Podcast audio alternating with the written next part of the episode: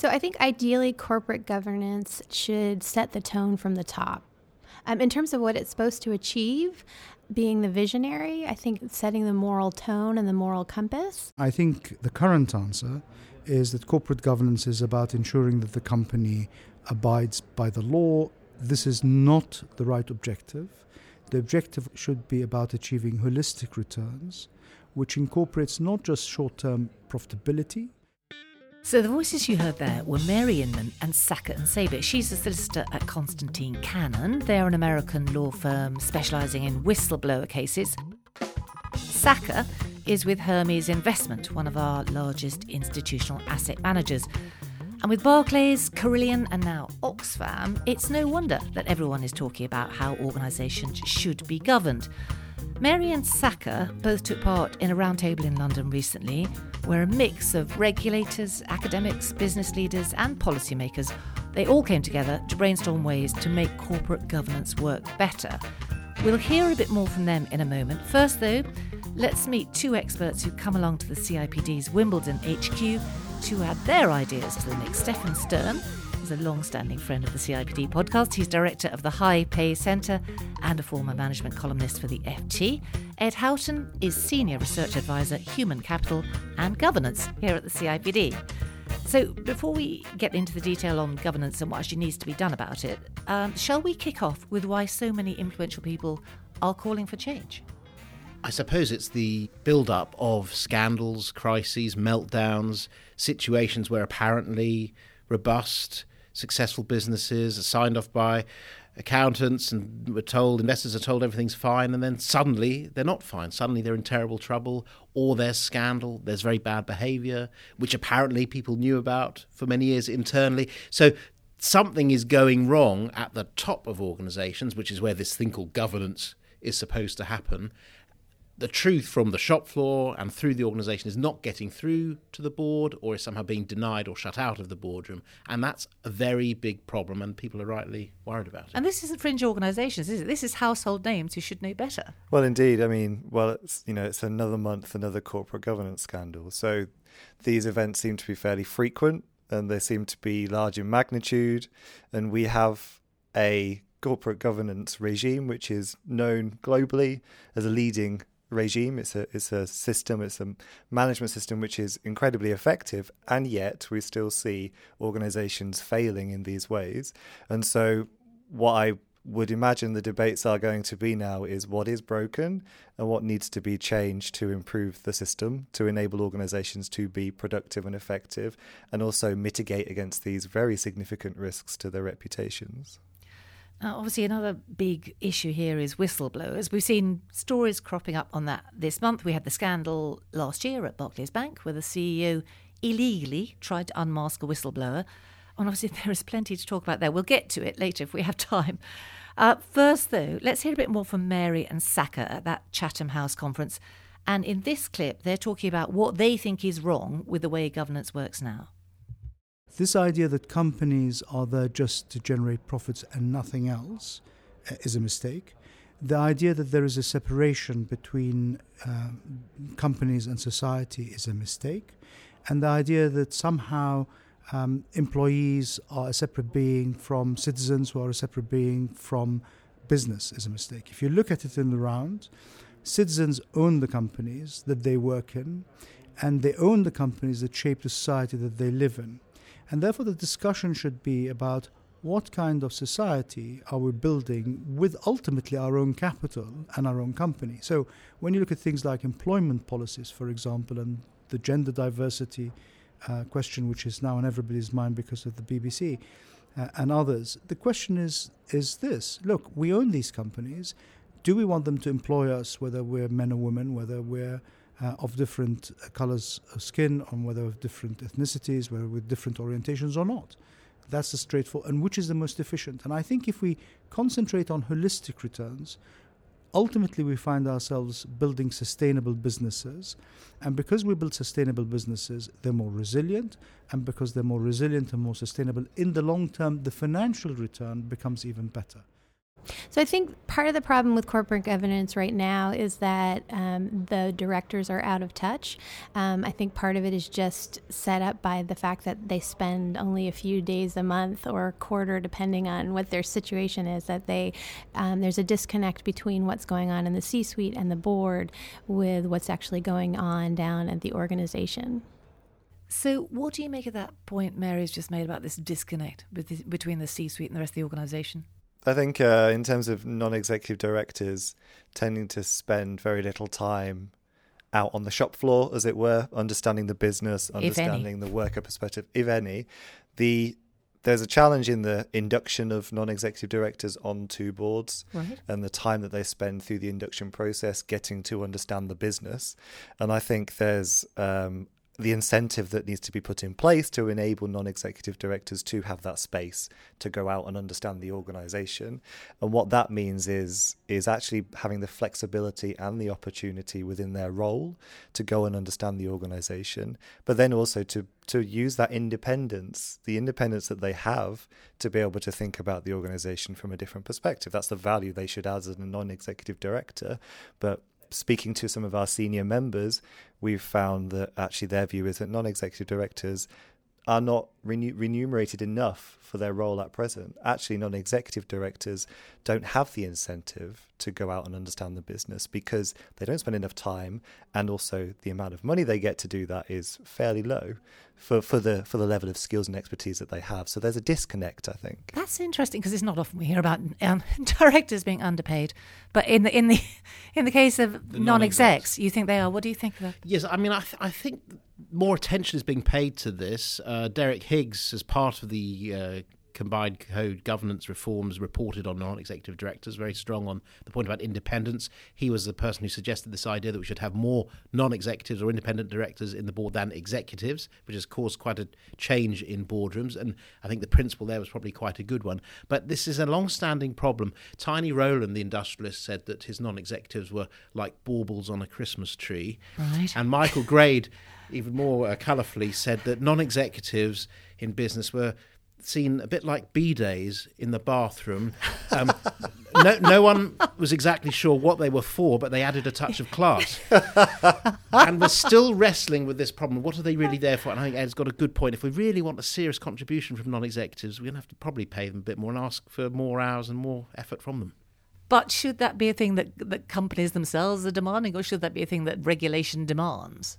Good point. I mean, I, I wonder if it's a mix of two. I think being in this space with the corporate governance code refresh the financial reporting council is undertaking at the moment there's an opportunity to ask these questions and to think more about actually how we structure some of these concepts around the, the roles and responsibilities of each of the members of the board.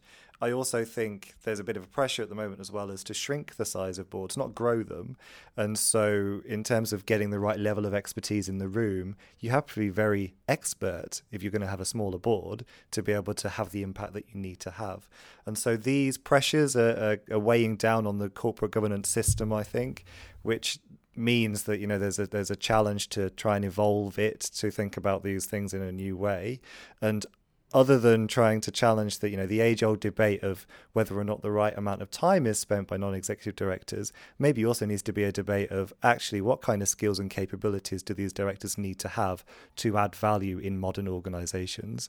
And that is something that I think the Financial Reporting Council will start to pick up more hopefully in the responses that they get to the corporate governance consultation so, some questions for organisations about selection. Exactly, exactly. Yes, and this is where we have to use this word diversity, don't we? Because we want different types of people in the boardroom, to different types of voices, uh, outlooks, backgrounds, not the old boys club, not only one sort of social yes. cadre, not people with one limited sort of background, perhaps only finance, for example, and not a cosy group of chums who all know each other already. I mean, independence should mean this word challenge, it should mean good, difficult questions that are hard to answer. There should be a, an element of abrasiveness without it becoming a fight. But a boardroom that just keeps agreeing stuff in a cosy way and perhaps a rather somnolent way is going to lead to troubles in the organisation. Sure, so the echo chamber idea. Exactly. Is there also an issue around people having clutches of non exec directorships? Yes, I think that's right. I think uh, investors are waking up to this one too. Uh, the idea that you could have a huge portfolio of uh, part-time roles and be equally and seriously committed to all of them is is really not uh, standing up to scrutiny anymore. E- similarly, chairing really it seems to me more than one company seems like a big ask, but certainly more than two would be uh, uh, too much for any human being. I think. Yes, and yet not unknown. Well, indeed, and I I think you know this debate about incentivising non-execs more ask them to take on less responsibilities and actually focus on delivering value in, in a smaller number of organizations, I think is probably a more effective way of getting the most out of a non executive director. Okay. Well, shall we move on to other thoughts about what needs to happen to improve governance? That's where we seem to have got to right now. Um, let's hear a bit more from Mary-Anne Saker. So there is a place for government to change in this. However, there's a change which is cultural as well and educational. We have to effectively reintroduce the idea that working within the framework of a company brings with it responsibilities as well as privileges. And that works all the way from the management down to the lowest worker within the structure because they're all equal.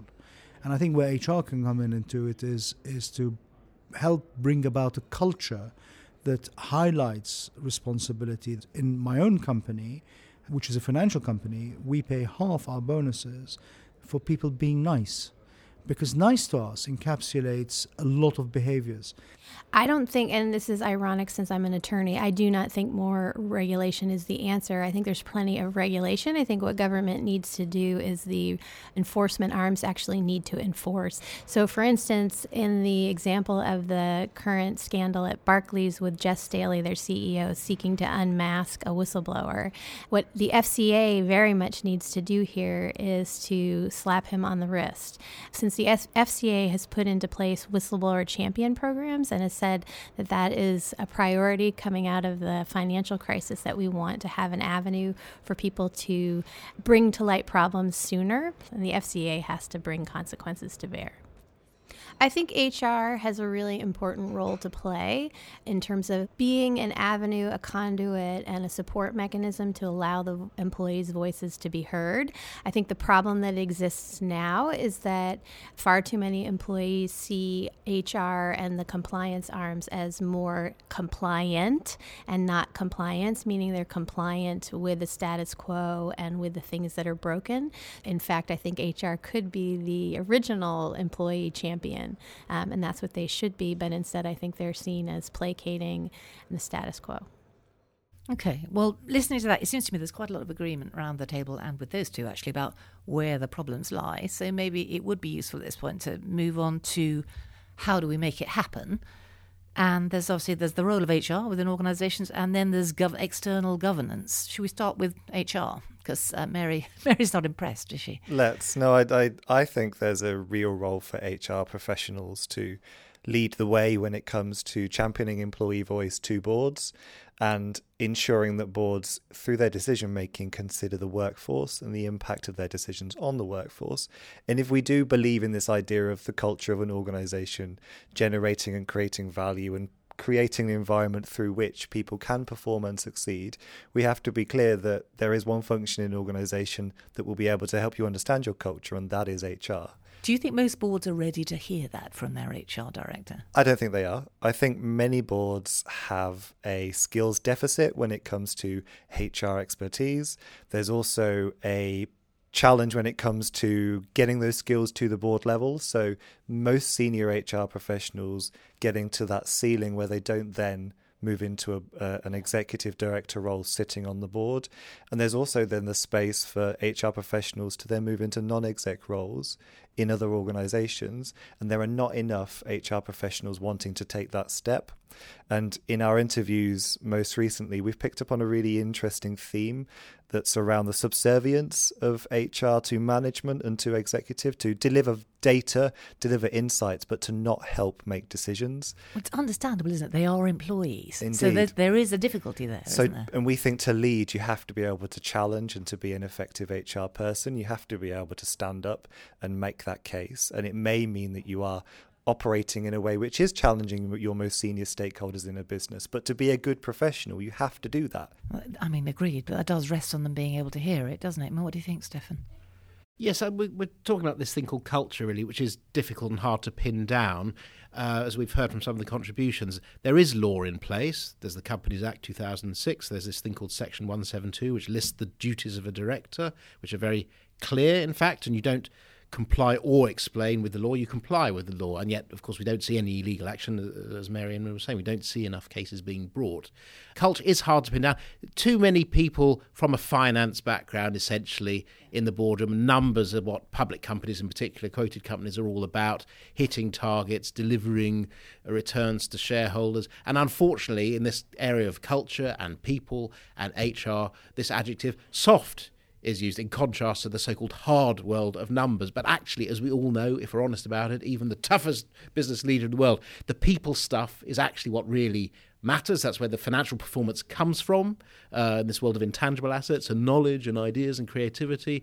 And so we've got to find some other language, I think, to talk about the contrib- the human contribution, the, the, contribution of people at work as opposed to technology, and get away from this idea of it being soft because it's not. It's absolutely crucial. It's as they say, business critical, and um, and that's what HR has got to do. And I think perhaps HR has to find some new language, forceful, dynamic language that brings us home to people. A new aspiration from what Ed's saying to actually step up into these non-exec roles, perhaps. And you know, uh, there are there are very good HR professionals out there who are wanting to take this step, and I think more need to be encouraged because you know, reading these corporate governance scandals on a fairly frequent basis now, there's a common theme of theme of people and culture coming through, and so there's a real space for HR to move into to be able to lead these organisations through this mess that they seem to be getting themselves into again and again. What about regulation? Do we need more regulation, external regulation? Well, the, the the code is being revised. Um, it's been a long saga, corporate governance reform in this country. It's over 25 years. As a young journalist, I went to the launch of Adrian Cadbury's first report in 1992. So we've been at this for a very long both. time. we've been at this for a very long time. And, uh, and uh, so it's been done very carefully and thoughtfully, you know. And, and, and as Ed was saying, you know, the, com- the combined code uh, in this country is copied and borrowed, imitated around the world. And Britain is seen as a, a leader in governance. And yet, human nature and bad behaviour still will always override rules. I mean, very ambitious people are very clever people, and certainly bad people will always find ways round rules. So that's why people and behaviour is what's really crucial in the end. But surely also it must be about enforcement because it sounds that we're not seeing enough enforcement. no, we? I mean I do admire, I do like this American uh, concept of the perp walk. You know, the perpetrator, the arrested person being marched, possibly in handcuffs Dear. possibly not, in front of the cameras. And I think business people have got to know that ultimately the Companies Act 2006 is the law. It's not optional, it's not voluntary. You've got to obey the law. That's my advice to listeners. You know, do not break the law, and and certainly do not get caught breaking the law. Uh, and when people are, to, when, that, and when people are caught breaking the law, there should be sanctions and there should be punishment. And the, and people say this out there on the street. No one has gone to jail because of the financial crisis. Well, indeed. I mean, we're tight for time, Sally, but I'm going to drag in because I think it's relevant here this issue of whistleblowers. Because frankly, if, if you know if there isn't enforcement and there's not the will internally, then whistleblowers are an, another option, aren't they? And we are seeing more and more of that come through. And indeed, Mary's own firm had a big success the week we are recording this, actually, where um, a British company was brought to book over their dealings with the states. And indeed, I, I believe that the American regulatory authorities got on board and involved. And what is interesting to me is, of course, the UK whistleblower will financially benefit because in the US, yes. you get paid yes. for blowing the whistle. Now, what do we think? Should we have that here? I think we're heading in that direction. Unfortunately, I think we've got to be very careful about that, as they are in the states. claims, all that. Exactly, yep. got to be very. They've got to be checked very carefully, but it should not really be seen as a sort of pot of gold, you know, for uh, blowing the whistle. But However, the downsides are huge. Yes, and companies are often so bad at dealing with uh, with whistleblowers. And uh, yes, the Barclays example was a was a particularly uh, troubling case of uh, he's always uh, let's find out who said this and let's uh, that was astonishing. not once but twice. Yeah, yeah. so uh, no I, I mean whistleblowing is a last resort but it's got to be an option for people, and good companies that think seriously about th- these things want to get the truth as quickly as possible from wherever it comes, even if it's difficult, even if it's unwelcome truth. Well, that's the thing, is as you say, and it, and it will bring about the, that perp walk that you're you're saying that we need to incentivise executives to um, behave properly. Do you agree, Ed? Do we should we be financially incentivising whistleblowers? Well, I think Stefan hits the nail on the head when it comes to talking about it as a last resort. Mm. So I think in terms of organizations looking at employee voice, emphasizing employee voice through mechanisms and systems like engagement surveys, like opportunities for employees to meet executive teams to share their insights and ideas. I think we have to be able to use those systems first before we get to whistleblowing. In terms of incentivizing it as the is the American system, I think control over that and the appropriate measures need to be in place, as well as the right kind of investigation systems and processes um, to, like you say, warn against those vexatious claims, but I also think there's some merit in it. And it actually, if it does lead to the size of um, cases that you do see in the US and individuals do get something out of the back of their probably quite hard soul searching they had to go through to take the step to yeah, whistleblow, high risk. Then it's a very high risk for an individual in a profession. Um, in a, it may be very difficult to come back from, and so you know, incentivizing may be the right option. We need to see exactly how it would work in a UK system. Yeah, interesting. Thank you. We are out of time, but fascinating discussion. Thanks very much indeed. Our thanks also to Mary and to Saker for their insights. This focus on corporate governance is part of the Future of Work is Human CEO Roundtable series, and you can find more information about that and indeed about governance on the CIPD site. Thanks very much for listening. We'll be back with a new episode on the first Tuesday of next month.